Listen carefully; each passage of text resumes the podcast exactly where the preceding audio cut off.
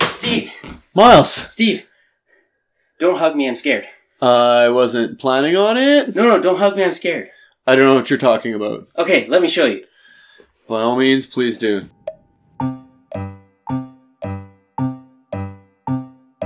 Time is a tool you can put on the wall or wear it on your wrist. The past is far behind us. The future doesn't exist. Oh, what's the time? It's quarter to nine. Time to have a bath. What do you mean? We're already clean. Scrub, scrub, scrub till the water's brown. Time is a ruler to measure the day. It doesn't go backwards, only. Hello, friends of the podcast. I am your host, Myles. And I am special guest appearance, Stephen. Yes, and welcome to Inconceivable Media. Today, we're going to talk about a neat little icon of YouTube and the internet known as Don't Hug Me, I'm Scared. This is a cute little, almost kids show, but is definitely not. And, uh, well, it's always had a special place in my heart. And I decided to show Steve today. so, let's start off by finding out who Steve is. Steve, what do you want to tell everybody? Hi, everyone. Uh, I'm Stephen. I'm 42 years old. I've known Myles for maybe 15, 16 years. I uh, live in Edmonton. I um, do not watch shows regularly, like Don't Hug Me, I'm Scared. And uh, through my friendship with Myles, I've been introduced to many shows like this. And I'm surprised all the time that Myles does not drink or do drugs, but he still watches these TV shows. And the latest edition was Don't Hug Me, I'm Scared. But before this, I did show you another one that I have shown everybody else here. I believe that one was called Confinement. Yes, we did watch Confinement, and I have to say, uh, I'm a believer. I thoroughly enjoyed Confinement. I believe I watched all the shows, probably uh, binge watched them, and uh, it was highly entertaining and, dare I say, humorous and feel good. That's good to hear. I'm glad you did enjoy those. Now, uh, let's go on to Don't Hug Me, I'm Scared. Uh, this is a very strange show. I just need to pull up some notes about this. Mm-hmm. I would agree. It's certainly very strange. Uh, when you introduced it originally, you described it as a cute little show. I would disagree with you and say I did not think it was a cute little show. Matter of fact, I would say on some levels it's a deeply disturbing little show. Cute in a sense, but deceptive when you say cute, because it's not really cute. I'm using it in a uh, almost exactly opposite sense, you know. Mm, Uh, an ironic sense. yeah. Yeah, a cute little show. Okay, Don't Hug Me, I'm Scared is a British web series created by Becky Sloan and Joseph Pelling. It consists of about six episodes, released in 2011, and through the artist's website of YouTube and Vimeo. The series combines segments of live action, puppetry, traditional animation, flash animation, claymation, other forms of animation, so on and so forth. So, this is a weird one in the sense that it is trying to show a very important message because it does kind of take place to be sort of a kids show. You know, it's trying to inform its viewers of something. Mhm. And that message has been missed quite a bit, believe it or not. Um, some people say that the producers were too vague in their questioning, or their uh, they weren't holding the hand enough of the the viewers. Mm. Now, without spoiling anything, because we are still not in spoiler territory, tell me, did you initially get what they were trying to say? Uh, initially, to be honest, no, I did not get what they were trying to say. Um, I found the base emotions produced by watching the show um, were slightly disturbing and scary on a lot of different levels. So I missed a lot of the overt symbolism, uh, the underlying message, so to speak. Uh, like you said earlier, it's very reminiscent of TV shows we watched as children, like Sesame Street and The Little Giant and Mr. Rogers, Mr. Dressup. Dooley the Dragon. I just remembered that name. Dooley Oh, the Dragon. Yeah, or Finnegan.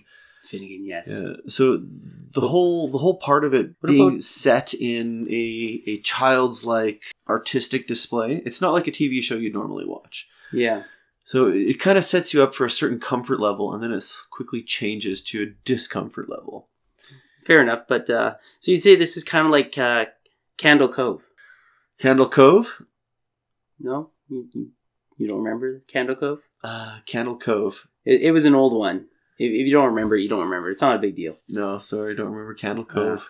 Well, you may have to look that one up. Uh, we'll get back to that. Uh, anyways, tell me, did you enjoy this show? it's hard to say if I enjoyed this show or not. Um, on one hand, in one sense, I wanted there to be more episodes of it. I wanted to keep watching, it really started to pique my interest. Um, on the other hand, uh, I found a lot of the show to really poke at deep underlying uncomfortable issues. So this is actually referred to uh, by some people as class horror, uh, and it's a Hmm. horror that kind of disrupts the uh, the status quo of what people think should be okay and what is right. Hmm. So this is something that I would say that my mom would absolutely hate because she has this image of what the world or what her world should be. Mm-hmm. And this show will make her go, "Oh, okay. This is a uh, something I can follow and something I can understand." And then it takes it and changes it and that would make her very uncomfortable. Mhm. I personally like this kind of horror. Mhm. Then again, I like horror that's n- unconventional. I hate jump scares because everybody uses them. agree. And now this is one of those ones where it's just like, here's a duck, and here's why the duck is scary. Yeah. Um, I'd have to agree with you in that sense. Like, it, it was very horrifying. I think it produced a lot of existential horror and things that were wrong on a certain level, but you couldn't quite put your finger on. Um, it definitely is a horror class of its own. Um, terrifying on so many levels. I felt like when I was watching that, I was I was losing uh, I was losing agency over reality as well as the I was feeling empathy for the characters who didn't seem to be able to control their lives. They had no agency over their lives. They were just moving along through madness. Um, so I'd definitely say it, it was horrifying in that sense, like a an existential psychological horror. Sounds like anytime I visit my sister. Anyways, anyways, uh, let's move on into the uh, the spoiler side of things. okay. And uh, in the meantime, well, let's listen to something about creativity. What's your favorite idea? Mine is being creative. How do you get that idea? I just tried to think creatively. Now, when you look at this orange, tell me please, what do you see? It's just a boring old orange. Maybe to you, but not to me. I see a silly face. Walking- So, welcome to the spoiler section here. Uh, let's get right into this. So, uh, let's start with the episodes. We're going to talk quickly about the first episode. Um, talking about, where Notepad explains the concept of creativity. Tell me, Mhm. you were taking notes while you were doing this, weren't you? I was. I had uh, never watched it before, and I could tell by its super fast pace that it was going to change topics very quickly. so every time they change topics, and you know, in a six-minute episode, they change topics hundred times. They change focus. They change topics. They change the center of attention, so to speak. It's a very random show. It's a very quick paced show. Yeah, it's very Um, it's a very quick paced show. I don't know if I'd say it's random. It feels random because of how fast it's going, hmm but they are trying to condense a lot of information into a short period of time. Yeah. First of all, because they didn't really have enough money to be doing half an hour, 45 minute episodes. Even Mhm. 20 minute episodes were a pretty, pretty big amount of change. hmm But also, they didn't need the time. Hmm. Uh, in order to be horrified about what's going on, you have to feel like you need to speed up. It's like if you're walking with somebody and they're a really fast walker, this might be hard for you because you are such a tall person. Yes. Um, you have to feel like you have to keep up with them. So you're pushing yourself to be that fast Yeah. and you're afraid of falling behind. And then, of course, they bring in some new information and that makes you feel like you're being left out and you're not keeping up. So you're trying to, your mind is subconsciously trying to pick up the pace. Yes, you're playing catch up through a lot of it. Yes, And- without the mustard or relish. And they have a very juvenile surface to it uh, of puppets and actors and claymation. So it sets your body, your it sets your mind at ease, but then it quickly changes to very adult, adult mm, topics, and it, it throws you for a switch so so quick that you don't really know what's happening until it's happened, and again you're playing catch up through it. Yeah. Yeah, very fast paced, but I wouldn't say it's an adult. Uh, you find yourself in more of an adult situation. Yes. Yeah. Yeah. Not so much adult uh, concepts or that. right. It's just that you know you're they're playing around with some glitter and stick it notes and stamps and next thing you know there's Yeah. a heart in the center of that and the guy spelled death and the clock's talking about time and it, the duck is starting to rot away and you don't know what's going on Oh, that it escalates so quickly. That's what I wanted to say many times while watching this was, wow, that escalated quickly. Yeah. uh, cue the gif of anchorman yeah. kill the man you gotta lay low for a while so uh, let's move on to episode two where a clock com- explains the concept of time yes. Now, since we're talking about not being able to keep up, how did you feel about this guy? Uh, for some reason, right off the bat, when that character was introduced, I didn't, I didn't trust it, and I was made at unease with its presence as soon as it showed up and was watching it on the screen. I didn't like something, and I couldn't tell quite what it was about that clock. It really weirded me out. Um, and as the episode progressed, I felt like it was a very justified feeling about that terrifying little animated character. No, he's he's a puppet, right? um, did you say? The clothes? A, a marionette? A marionette, A yeah. marionette. Okay. Yeah. Not to be confused with Marie Antoinette. No. But we really wish it, it was so. Okay, let's move on to number three. The gang is about to go on a picnic, but then Duck kills a butterfly, thinking it's a bee. Mm. Yellow gets upset and runs away. He then finds another butterfly that explains how things could be better. A world of only love. Ah, yes. So when I watched this episode, I thought that it took all these classic, beautiful lessons and morals from childhood, like, uh, what did I write down? Love, healthy, spending quality time. Um, and I found the love episode with the butterfly particularly particularly disconcerting. Was this the episode with the raw chicken? Yes. Yes. Okay. So there was something about the raw chicken, the raw eggs, um, and the butterfly singing about love. Because here's your classic, classic moral message: like love is important, and you should try to find love. And then Twistly quickly turns it on its head and twists it around, and says, "You'll never be loved." No, no, it says Malcolm will never be loved. Malcolm and that's why loved. we worship him as our king. Ah. Because he is important and we have to love him because nobody has. Hmm. And then we feed him gravel. Hmm.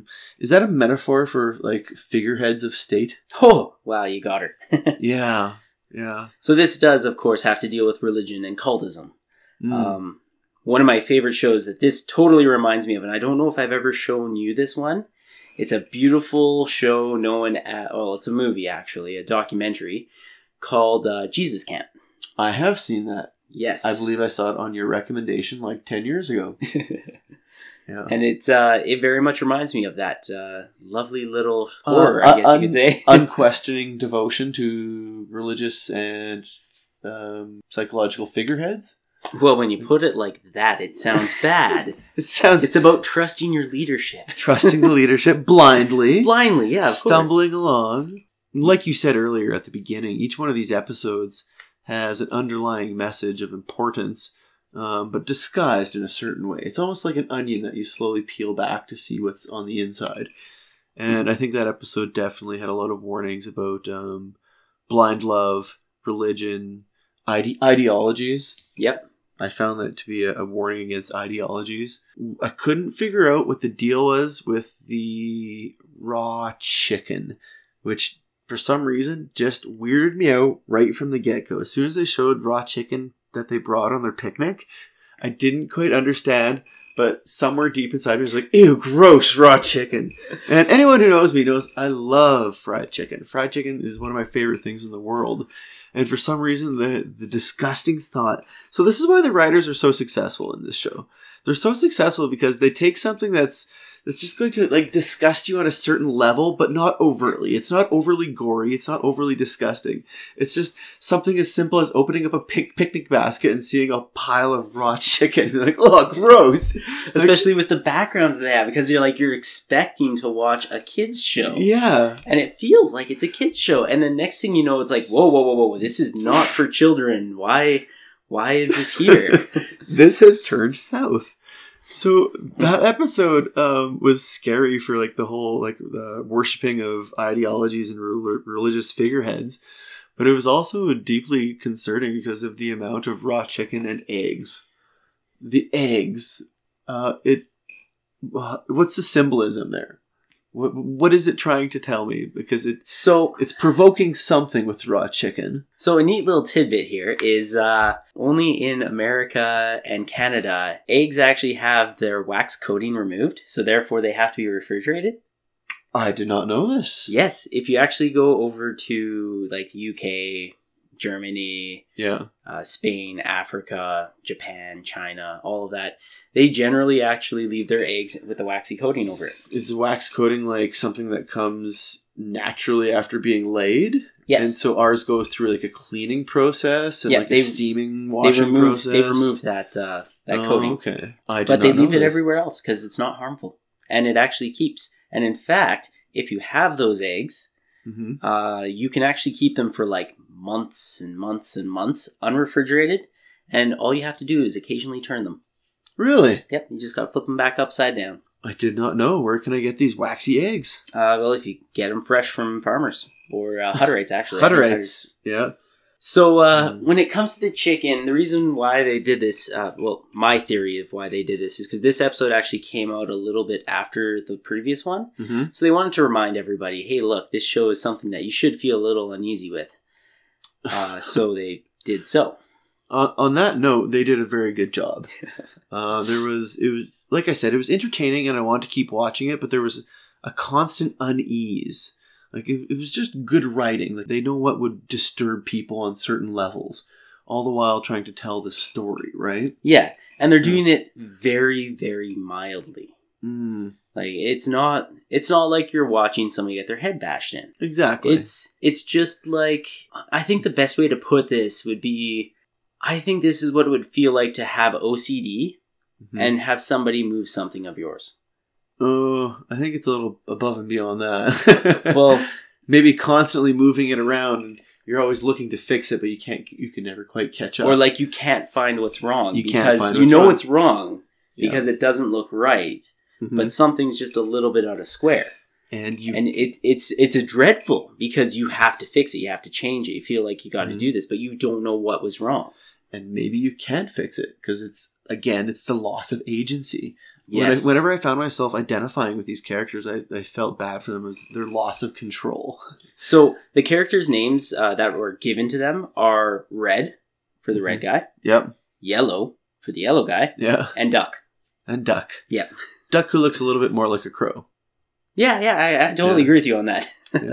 um does the duck have some sort of metaphor for the raw chicken like they're both like birds that people eat you know people eat ducks people eat chickens do you think there was some sort of metaphor with that like um There- in, in the religion episode was it a sense of there is a a metaphor with the duck, Mhm. and it's not fully explained and shown. right Uh, but the duck is seen reading a newspaper, and unfortunately, with the TV we watched it on, you probably couldn't read what that newspaper was. right It's called the Right Wing. Oh So he is a right winged bird. oh which means he is right winged politically. right So it is kind of poking fun at the Republicans and stuff. like the the, Uh, the right of center Yeah. You know, the fact that he sees this butterfly and swats it and says pesky bee. You know, it's he doesn't know the difference. Uh, there is some hidden stuff in that. But uh, no, there's nothing really with the chicken and the duck yet. okay all right so what was the i know we took kind of the long way around but what was the uh What was the symbolism of the raw chicken again? Well, it's just there to uh, just to make you feel a little uncomfortable. A little uncomfortable. Yeah, It, it just wants to remind you that this this Yeah. isn't your kids' show. This is something that you need to pay attention to. I mean, let's be honest. Most of the shows that I watch are Mhm. things you have to pay a lot of attention to because the devil's in the details. Hmm And I really like that about a lot of media. I don't want media to be able to hold my hand and carry me through Yeah. and say this is wrong. I want my media to make me dig into it and understand it. Like if I read, I'd probably love Lovecraftian books because that's kind of what he does with Lovecraftian and cosmic horror Hmm. is he makes you want to find out more. Mm. And that's kind of his ideology behind madness is there's very much a an overwhelming desire to figure out and understand it more and understand the unknown more. And hence the reason why, even though it's so uncomfortable to watch, you still want to keep watching it, and you wish there was more episodes. Exactly. That's uh Ah. that's Lovecraftian madness for you. Lovecraftian madness. It is a quandary. Like it's so many con- conflicting emotions. Like on one hand, it's opening up your eyes. And you're like, wow, that that's a really good point. That's a some good social commentary. But then on other points, you're like, I don't "No, like it." I don't like it. I don't like it at all. It's making your Yeah. subconscious and your conscious argue. Mm. And in a sense, it kind of makes people grow a little bit, depending if you've seen it or not, or if you figure these things out with yourself. Some people do, some people never do. It's just the way it is. Oh, and by the way, uh, I found out the true meaning of the raw chicken. Oh, really? yes. So we are products of evolution, and we've made it this far in life by uh, not eating salmonella covered chicken. So somewhere deep in our lizard brain, we think to ourselves like, "Ew, raw food, that'll kill me." So the writers have tapped in on something that's, you know, obviously no one's going to eat raw chicken from a basket, right?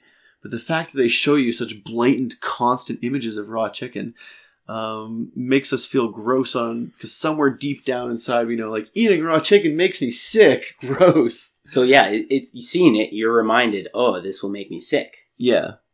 Yeah, and I feel like they do that in so many other little metaphors. Like, Yeah, yeah, we'll uh we'll talk about that when we get there. Uh, let's move on to the next episode here. Episode four: the gang plays a board game, and they start wondering if there's an easy way to learn about the world.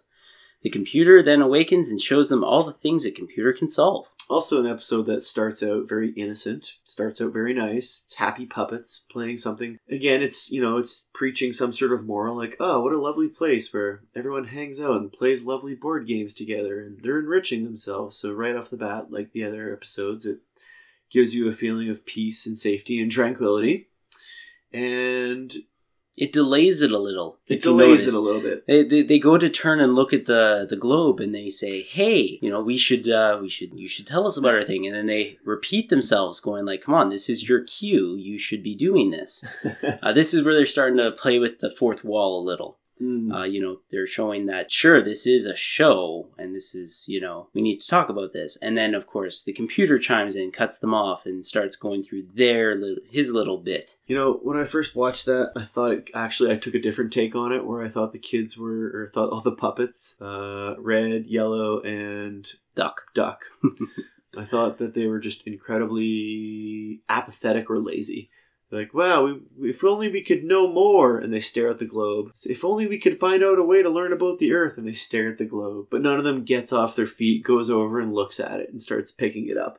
So I thought that was some sort of metaphor or play on um, the amount of apathy that people have. It's true. Uh, Yeah. That could definitely be gleaned from it, and I'm not going to argue that against that at all. Know, Um, but I will say that uh, the whole idea behind this show is that it is sort of mocking children's shows.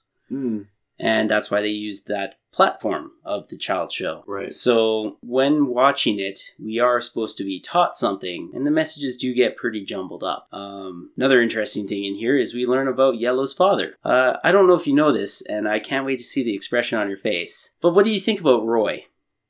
Roy, uh, was that Yellow's father? Yes. Roy, yeah. Um, does Roy remind you of Ernie or Bert a little bit from Yeah, Sesame yeah. Street?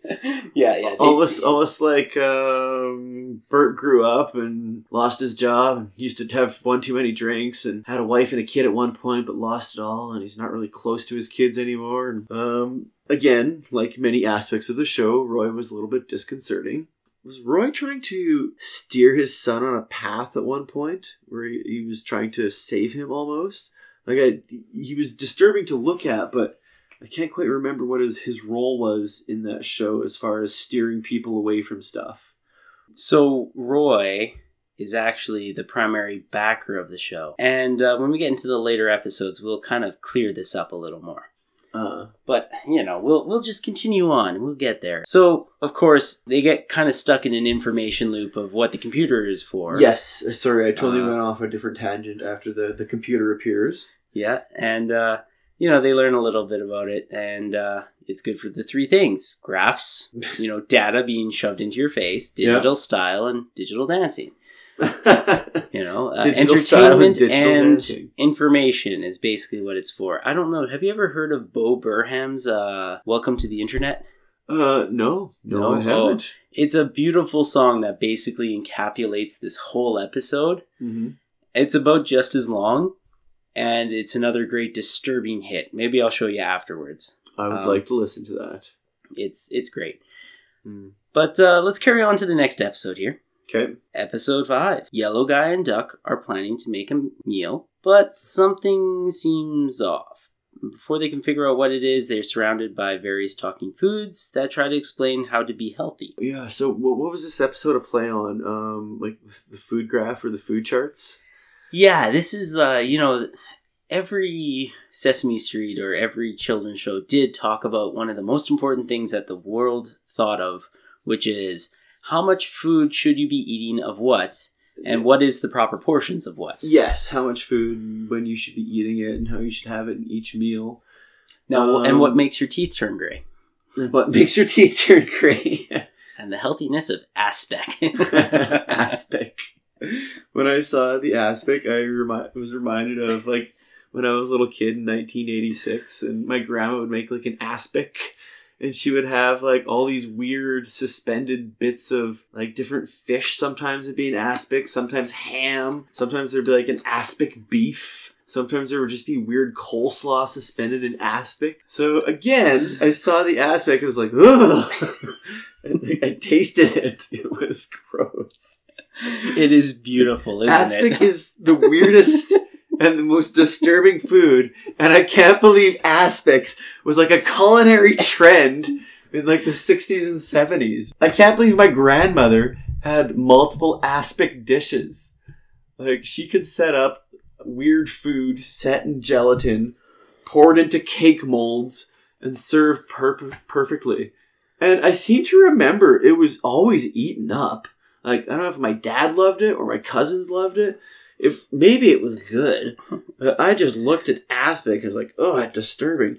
So of course, don't hug me, I'm scared. would somehow integrate aspic food into its into one of its shows. A- a- again, with all the other foods, which is I guess just kind of a rip or kind of a take on the American Food Guide or the Canadian Food Guide and this is you should be having this much corn a day, and you should be having this much fructose syrup a day, and you should be having this much milk a day.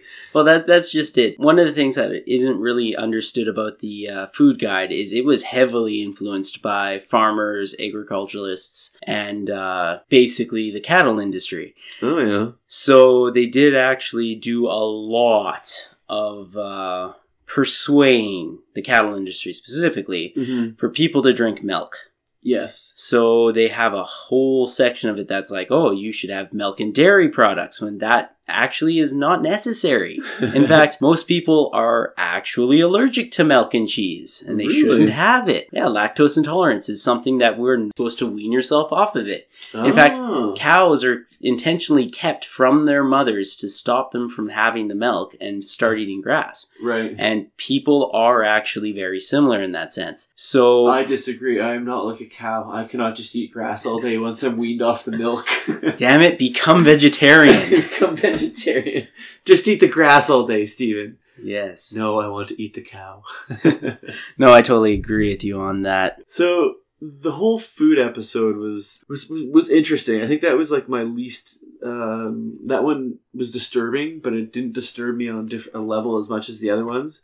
Even though it had the aspic, uh, they raised a good point when they talked about the overly complicated food guide. And it was really interesting how they slowly turned a good lesson like it's important to eat healthy into a corporate message like message of it's not important to eat healthy you have to eat these foods because we're telling you and we're the big agricultural lobbyist groups So are you starting to figure out what this show is about now? yes yes i'm starting to see uh, the broader message of social awareness and um, mm, Lobbying? lobbying and being so strongly advertised to that it changes your opinion on things. Maybe it's like a warning of a warning to that. Well, if a lie told enough becomes the truth, right? Yeah. So uh, yeah, let's. Uh, w- there is one thing that's actually missing from this episode, Wait, and wait. it is beautifully touched on by the telephone.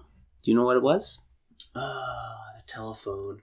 Hold on. Before we change topics, can we talk about what food makes your teeth turn gray?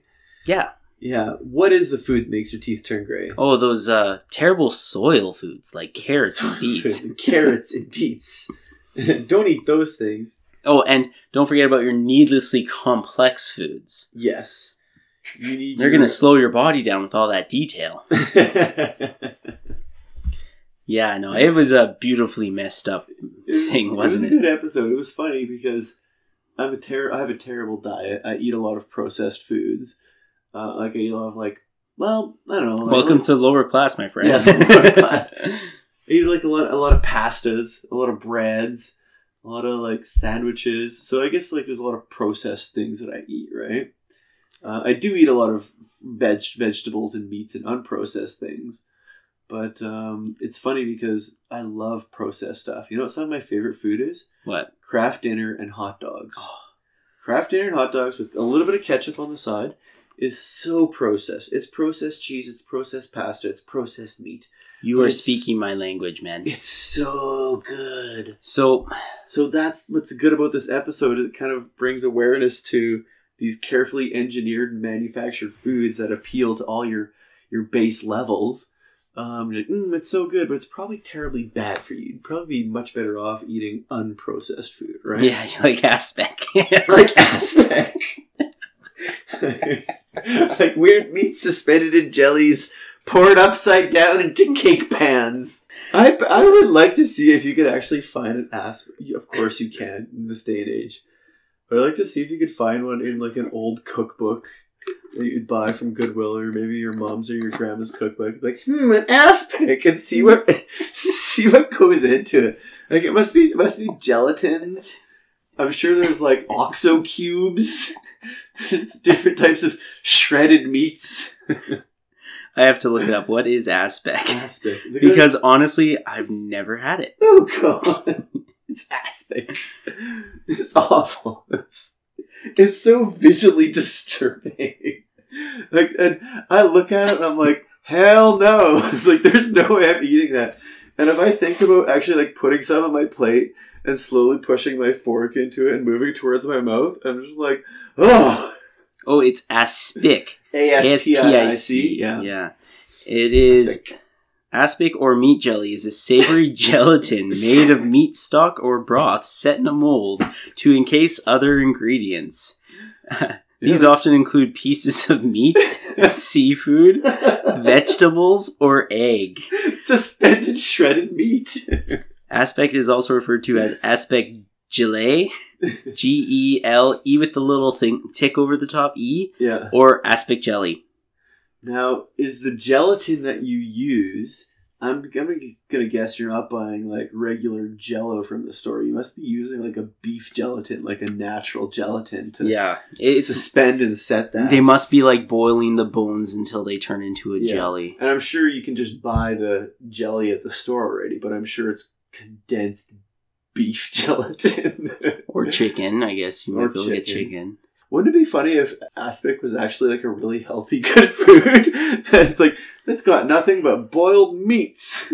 Is aspic terrible for you? It's a great source of collagen and helps support bone, teeth, and joint health. It's naturally whole 30, keto, paleo, and GAPS diet compliant.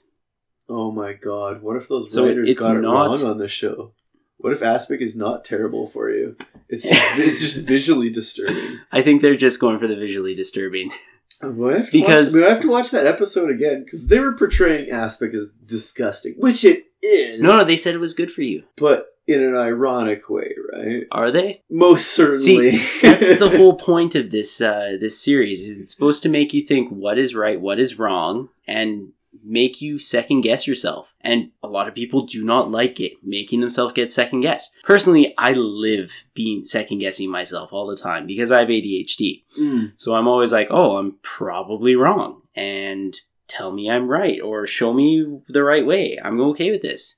Hmm. And I absolutely hate it when people say, don't do this, because then my brain gets rid of the don't and it's like, do this. And now I have to stop me like, wait, is that what I'm supposed to do?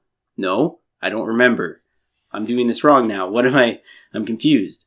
Hmm. So, uh, necessarily, is it good for you? Is it not good for you? They probably didn't like Aspic and they thought, you know what, let's throw it in there because, it makes us nobody uncom- likes Aspic. it makes us uncomfortable and let's make them uncomfortable with it. yeah. What were the other foods that were good for you though in that White scene? sauce and yeast. White sauce.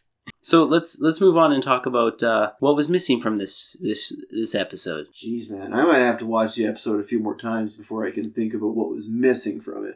I was spending a lot of time just taking a lot of it in and playing catch up. Well, speaking Um. of catch up, was Red. Red was not in that episode until the very end, and they showed him walking away from the phone booth because he was trying to call in to see how his friends were doing. Mm. Now, this is actually a reference to Blue's Clues uh, because the lead from Blue's Clues, I don't remember his name because I never really I watched it. I believe, according to my nephew, it was Steve. From, Steve. from Blue's Clues. Okay, yeah, there we go. So I've never seen it either. uh, Wow, what either, a what a strange. Okay, this was not planned that I would be talking to Steve and this happened. Wow. Now, just to be fair, I want to remind our viewers this is not that Steve from Blue's Clues. I am not Steve from Blue's Clues, or am I? no, don't do that. Don't tell all of our 20 listeners this. now, uh, okay, so Red was missing for the whole episode. He walks away at the very end. Is this how Blue's Clues ended? well, Blue's Clues, uh, Steve actually left the uh, the house because he wanted to go do something else. Now, there is a rumor that he went and joined the uh, the Marine Corps. I don't think that's true. I think it's Mhm. just a rumor. And uh, they brought somebody else in and they continued the show for a while. Uh, Hmm. but recently, actually, he came out and talked to everybody on, I think it was TikTok, just saying, like, hey, you know, I hope you guys are doing well. It's been a while. I haven't talked to you since uh, the last episode of Blue's Clues. And I want to remind you guys keep doing what you love and be kind to each other. It was, a, Oh. it was a very cute, uh, I don't want to use the term cute. It was a very uh, Sincere- respectable, sincere message. Yeah, a nice message. Yeah. It actually made a lot of people cry. Really? Well, how many years has it been off the air for? Lots. Like over 10. Oh, so like it's all these like twenty to thirty year old, not twenty to thirty year olds, but like all these eighteen to twenty five year olds that grew up with Blue's Clues. Yeah, I think s that, Yeah. that sounds about right to me. Yeah. Okay. Remember what happened to Duck at the end of this episode? Because I saw you writing. I don't know if you caught what was going on. Uh, what did I read? My notes from this, Myles, include um, puppets in purgatory, expounds on the expounds on the feelings of helplessness. Uh, remind me what happens to Duck at the end of this episode. So, Duck, of course, is freaking out because of everything that's going on. And he knows that something is wrong, but he doesn't know what it is. Right, right, Uh, right. this is always, yeah, yeah. This is what is happening also with Red. Red is finding out the stuff. He was banging on the computer and that, going like, "Stop this! Stop this! This isn't right. You're not supposed to be here. We're supposed to be doing something else." Mhm. The script has been changed on him, Oh, and he wasn't informed of this. right. Now, Duck is in sort of the same situation. I'm pretty sure Yellow is as well. Mm. Now, Duck answers the phone the first time, Mhm. and he wakes up bound to a chair watching this the episode. Mm. and there's something eating, and it's actually eating him. And then as it continues, Mhm. they keep showing this again with silence, and well, not necessarily silence, but that ominous in the background. right. And uh, this uh, this can is actually eating duck. And then at the end of it, it shows Yellow in the- kitchen alone in the dark stuffed, gore all over him. Because he ate duck. Is that what they're showing you? Not necessarily him, but it's implied. Hmm. Nice and disturbing. Yeah. Is that the episode with all of uh, Duck's guts that you saw? Ah, so what's the symbolism there? Like, why does why is Duck being consumed by society, and why is his buddy consuming them? Because that's just the way things are. Pretty much. it's like, well, it's just It's- kind of a dog eat dog world out there. Yeah, you. Uh, when you think about it, corporations employ people to do their bidding for them, whether it's make things, Mhm. account for things, sell things. And at the end of the day, they are consumed just as much as they produce and things to be consumed. because to have processed foods in society, you have to process some people. Yep, people have to be there to do it. People and animals get processed in one way or another Yep. and produce our processed foods. I mean, when you think about it, how much free time do we get from our jobs? Uh, the minority of our life, like, well, I guess once you include weekends in there, you, you have maybe 60% of your life away from away from work. The rule Yeah. of thumb is you spend 30% of your life working, 30% of your life asleep. Yeah, and That leaves you with a third. Yeah. So if you take out the one third of your life that's sleeping, because you're not really sentient, Yeah. I guess you could say from that, uh, they say half of your life is working. hmm Now, personally, I think that doesn't include school. it doesn't feel like that includes school. Hmm Uh, if you ask me, maybe it's just because I work all the time and I'm always on call. I'm expecting a call to go work. Yeah. Uh, I feel like I work all the time. I don't feel like I get very much time off. I just want to go out and hunt, man. Yeah, you just want to go to the woods. Yeah, so is, is it again a metaphor for like you work all your whole life and you work hard and spend half your life working and then you just slowly get processed and life changes and it's confusing and this isn't what you signed up for. This isn't the world that you thought. And poor right wing duck eventually just gets consumed by the society he helped build. yeah. Oh, again, kind of depressing.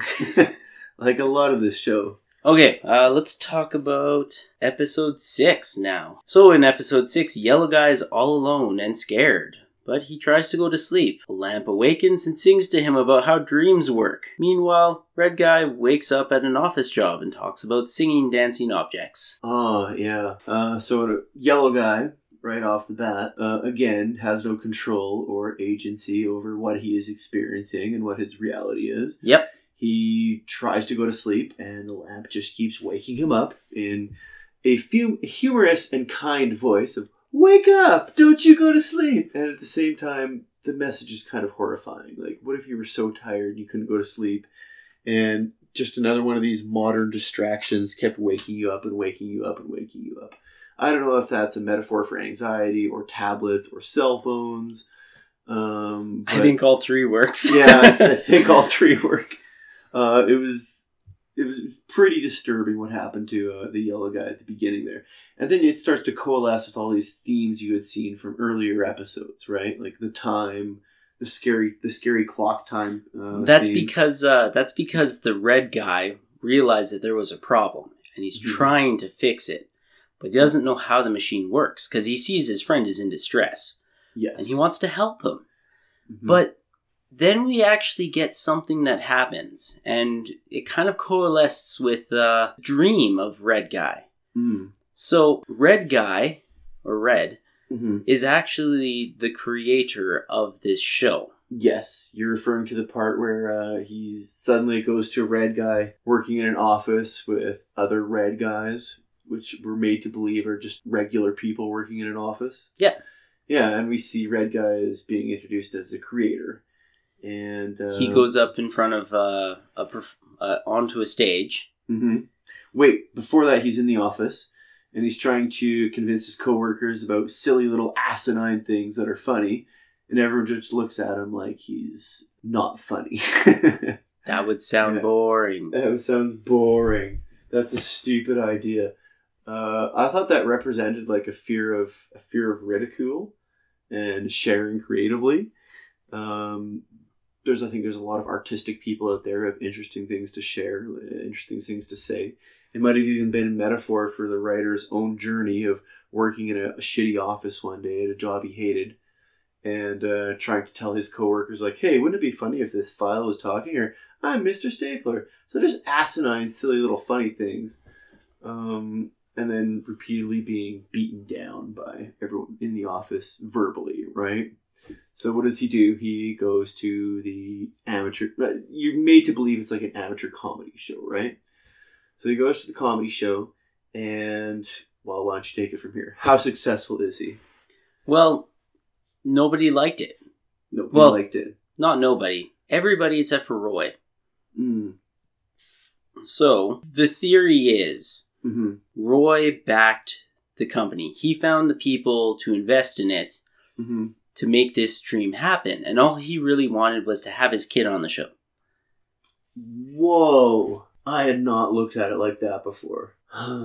Roy, Roy is Yellow Guy's dad, right? Yep. Uh, Now, when you think about that, Red Guy's trying to save Yellow Guy because Yellow Guy's in distress, and that that's the right thing to do. He doesn't know what's going on. He's trying to help him, right, and he's hitting the buttons trying to get this hmm lamp to stop talking. And trying to make the madness end. Yeah, and more madness happens, and it's it's freaking him out, and he's just trying to stop it. Right. And then we see the hand and arm come out of the fog. Yes, and To- slowly start to guide things. Well, he tries to touch Roy, and there's two different theories. The one theory is like, you know, I know what you're doing is is scary, and you're trying to help continue. hmm Or the other side of it is, what are you doing? I thought you wanted this show. Mm. So what ends up happening, he notices on the side of the machine the power cord and walks over and goes to pull it and he looks at the camera one last time breaking the fourth wall and says, "I wonder what's going to happen." Mhm. And he pulls the plug. He pulls the funding from it because he no longer wants this because the advertisement has infiltrated his show and changed his message, which has Oh, happened a lot in media.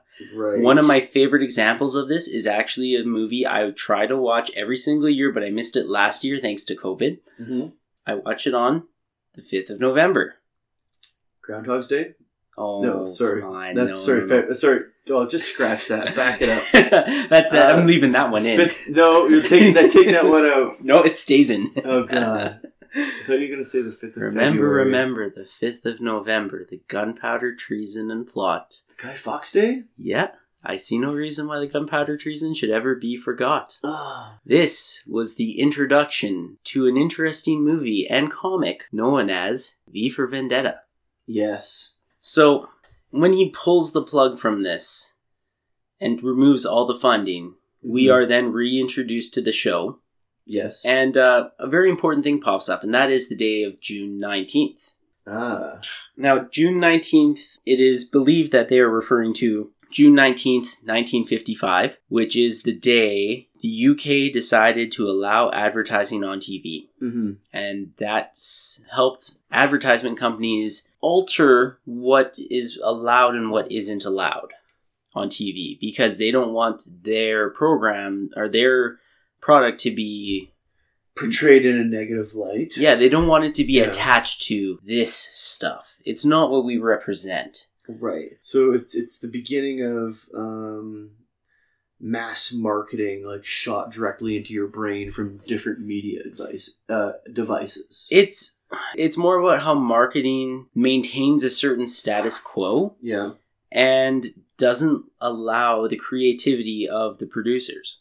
Mm. We introduce these shows and talk about them because nobody's heard about them, Mhm. and they do have some pretty good messages, and a lot of them are unfiltered. Mhm. And when I say unfiltered, they're not modified by investors because investors want to see a status quo and make sure that they get their money out of it.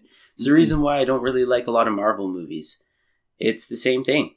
They've shown it over and over. Sure, it might be a little darker, it might be a little deeper, but it never really asks a big question that hasn't hasn't really been all that ignored. I feel like it's uh it's it's unlike anything that's really that popular.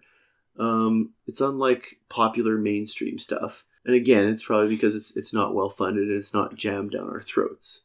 It was done by someone. So, do we know the name of the writer? So, Becky Sloan and Joseph Pelling. so were these writers Like, did they did they fund this themselves? Did they have very little financial backing? Was there any big studios that helped them on this? Uh, and is like it was it was a great show. Um, it was very thought provoking, uh, but it didn't seem to have any any big money behind it, right? They produced the first episode uh, in their free time with no budget. Okay. After the short film gained some popularity, they decided to revisit it, and uh, Channel 4's Random Acts commissioned this- the second episode. Hmm. And after that, they actually turned down offers because they wanted to keep it fairly odd and Yeah. had the freedom to do exactly what they wanted. So Hmm. they actually initiated a Kickstarter, hmm and they got about 3,500 pounds. Yeah. Well, thirty five hundred pounds. It's like seven grand. Oh wait, actually, actually no, that that's wrong. A twelve-year-old boy tried to use a hacked credit card and to donate thirty-five hundred pounds. A Kickstarter goal of ninety-six thousand pounds was reached, and a total of one hundred and four or one hundred and five thousand pounds was raised. okay. It- It's quite a bit of money, It is, is quite a bit of money. I'm, I'm wondering if ever at any time on the BBC or on TV in Great Britain or anywhere you could watch this show, um, or if, if it's all streaming and it's all internet. But then it was all Vimeo, yeah, which is basically YouTube yeah, and YouTube. okay, And Yeah. again, they wouldn't put it on those shows because to do so, yeah, you have to fit it into the box. right. And if you don't fit in that box, they're not going to allow it. Or you're not just you're not going to get any supporters or financial backers or advertisers, right? Exactly. Yeah. So they don't want to do that. They want to. This is sort of a uh, a kickback to the hey, Yeah. don't do this. Yeah. Although I would like to know how much money they make from YouTube each year regarding how many people watch that show. I mean, it has 25 million views, which is nothing to to be shy about. That's quite a bit. Yeah. It was, like I said, it was a good show, but it, it was horrifying and, and disconcerting to watch at many parts. Yeah. I, I do like the overall message of um, the, the day that you had mass advertising was allowed to shape your influences and tell you what to think about religion and tell you what to think about food and tell you what to think about love and tell you what to think about oil. You know, it's funny you say that because actually, just a few days ago, my dad and I were talking about how, uh, like, I don't watch TV anymore. I don't have cable. And my Mhm. dad's like, Why don't you have cable? And I said, Because I don't want to watch ads. I don't want to see that stuff. He's like, Well, then how do you know what you want to buy? And I'm like, I will go ask people who are there dealing with it and learn from them. Like, the best way to find out what kind of car you want to buy is by a mechanic Mhm. because if you go buy a car, you might find out that oh, this car is very expensive to repair because mechanics hate working on them, Yeah. or parts are very difficult to get. Right. So, you know, it's the same thing with like you and I worked selling firearms. hmm So, what's the best person to go talk to about buying a firearm? Somebody who deals with them. They're going to kind of show you, hey, look, these are good, these are mm-hmm. better, these are best. Right. You These don't need just crap. best. You don't need best, but don't buy the 770s. yeah. So I guess in that sense, you wouldn't be told what to buy. You would think about what you need first before going out to look for something. You don't need to watch commercials and be like, you know what? Maybe I should get a new power saw. Or, You know what? Maybe I should. I should ask my doctor about Viagra. Yeah. yeah. It's it's interesting because I don't like being told what to buy either, which is probably why I don't have cable either. See, I uh I actually kind of uh I was reminded of this episode because new episodes are planning to come out in September Mhm. and uh I rewatched it and Red Guy does remind me of you a little bit. Uh, because of one one small aspect of your life Yeah. uh, that we talked about when you moved down to Calgary and uh, you worked in insurance and then Yeah. you left it. You weren't happy doing that. I was not. I worked in a in a call center with cubicles and being on the phone all day. And Oh my ri- god, this is Red Guy. this is Red Guy and riding a train for like an hour and a half to get to work, and then riding a train for an hour and a half to get home. And uh, it was a awful, awful existence. And uh, I, I thought they showed Red Guy's sadness and desperation of working in that office. I thought they did that really well because I've I've worked at shitty jobs in offices and thought to myself like, ugh, Wouldn't it be funny if some ninjas jumped in through the roof right now? And where would I go? And what if that goose broke into the building right now? Wouldn't that be great? And essentially not being present and thinking about everything but work. Oh, and aspect. Try not to think about aspect. aspect. so, uh, I'm going to ask you again. Would you recommend the show to others? Mm, that's a hard, hard question for me to answer. Um, by the end, I, I, I wanted there to be more episodes. I wanted to keep watching it. Um, but the, the discomfort level was so high watching this show. So if you're somebody who likes to feel something, like when they watch a show or they watch a movie, like your fa- you're a psychopath and your favorite movies are like Requiem for a Dream or something, and you like disturbing things and you like stuff that evokes an emotional response, or maybe you like the movie Mother. Mother was a great movie. yeah, the one. Yeah. Ugh. So Like, it was a hard movie, it's, it's but it was great. movie, yeah. So if you like emo- evokes a very strong emotional response, or you know you like deep stuff, or you like off the wall asinine humor, then you should you should definitely watch the show. Um, if you don't like watching things that make you uncomfortable and maybe you just kind of like anime and kitty cats, you should not watch the show. Because if if you already think like watching The Office is too awkward because of the circle of embarrassment, you will not like this show. It's funny you actually mentioned The Office because uh, I'm trying to convince Cameron right now to watch Modern Family. Uh, he didn't like The Office very much, but I think he would like Modern Family because of some of the stuff he I, we talk about that he finds funny. oh, well, maybe. Like, it's more of a traditional uh, comedy Modern Family, right? Like, Um, the Office is very. Mm, like you know, they, I think they're both single camera, no laugh track, awkward comedy. But It's referred to as a mockumentary because it's like a documentary, right. but it's not really. So, uh, well, let's get back onto it. Uh, what did you think about the production of this? Uh, it was simple but effective. It was not overly produced. It wasn't a million dollar budget, uh, but they got the point across really well. It, it didn't look cheap at any point. Um, and I guess once you really look into it, it's a little bit easier to see. Uh, Like I said, I didn't get that the amount of was it allusions, what it was alluding to uh, throughout it. I thought it was just a show that was designed to make you feel uncomfortable. And Uh, it is. It absolutely It is. absolutely is. It um like from the raw chicken to the aspic to the drowning in oil to the losing of your agency and not being able to sleep and not being able to have and control deal of your with time and deal like time. being told that your creativity is not right. yeah Yeah, it was. Uh, it's very disturbing. It's very unsettling, yeah and that's because it wants to show you something that that look there is something wrong with society, mm-hmm. and we keep getting turned away from it. Yeah And unfortunately, in order to grow, sometimes you got to do those things that you don't like. Hmm, yeah like You gotta look quit at your it. office job and go do stand up and You know, you should at least find something that makes you happy yeah because life is short. Uh, true, true. We didn't get to the end though, where uh, he guides him over towards the big plug. Uh, he wasn't guided over to the plug. Uh, Red found the plug Found the plug, and he pulled it. and he says, "I wonder what'll happen now." Yeah, I wonder what will happen next. And he pulls the plug. next? And then if you look, the characters are changed. They're all the colors that they said that they thought were creative or that they liked.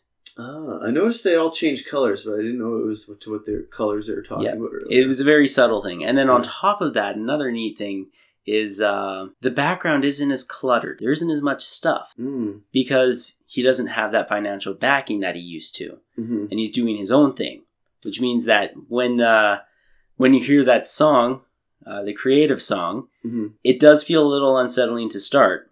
But if you remember back what the song he was doing on stand up, hmm he was singing his creative song. Right.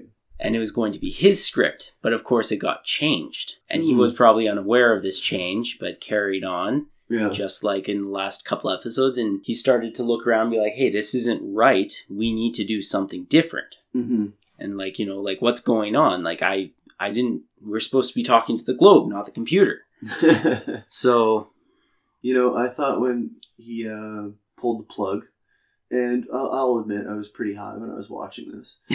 Yeah, you kind of have to be, Yeah. unless you're me. when I was watching, I was like, "Am I glad I'm high right now, or am I wish I wasn't high right now?" In hindsight, I think I wish I wasn't high because it was so messed up. You didn't need to be high to watch that, which is probably why you watch stuff like this because you don't do drugs or alcohol, but you watch stuff like this. Uh, but I first thought when he unplugged everything and everything, all, everything had slightly changed. It was almost like he, he ended everything and he ended the madness, and then unplugged and regained control, but just found himself in a very similar universe where things were slightly different. But I don't know if overall things were really going to change that much for him. But you know what? They proved that things were going to change because the date changed from July 9 or June 19th to June 20th.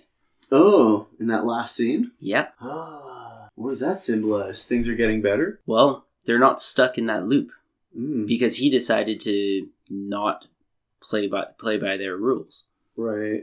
Hence, regaining his agency. Yeah. And his control. The the creator regaining his agency and control over his product. Yeah. So I think uh, this has gone on long enough, and uh, I hope you enjoyed the episode with uh, Cameron missing. Right now, he should be sitting in Toronto doing a concert. Oh, singing some opera, I assume. Yeah, yeah, doing some opera. He actually got hired on when he was down in Chicago to do some work up in uh, there. So I Nice. hijacked the podcast. I'm stealing for myself. Welcome, Is- join me. Is he going to come back and do any more? Oh, of course, he, he'll Oh, be back uh, in a month. Oh, good to hear. and uh, we'll be in dead center of hunting season for me and Yeah. scouting season for him but we'll be doing podcasts out in the forest so uh, yeah. Well, thanks For for, uh, inviting me to be on your podcast. Uh, I've never been on a podcast before. I don't know if I want to say thank you for showing me that show because I'm, I'm probably going to think about it as I as I lay in bed tonight. Um, I just looked up Groundhog's Day. It's actually February second, not the fifth of November. So uh, please kindly edit that out.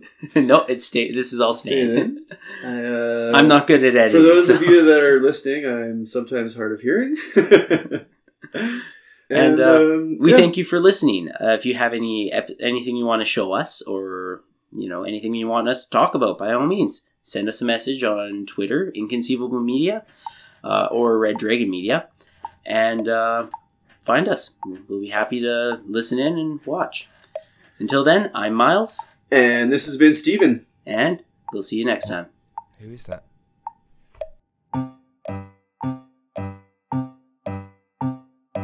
Time is a tool you can put on the wall or wear it on your wrist. The past is far behind us. The future doesn't exist. Oh, what's the time? It's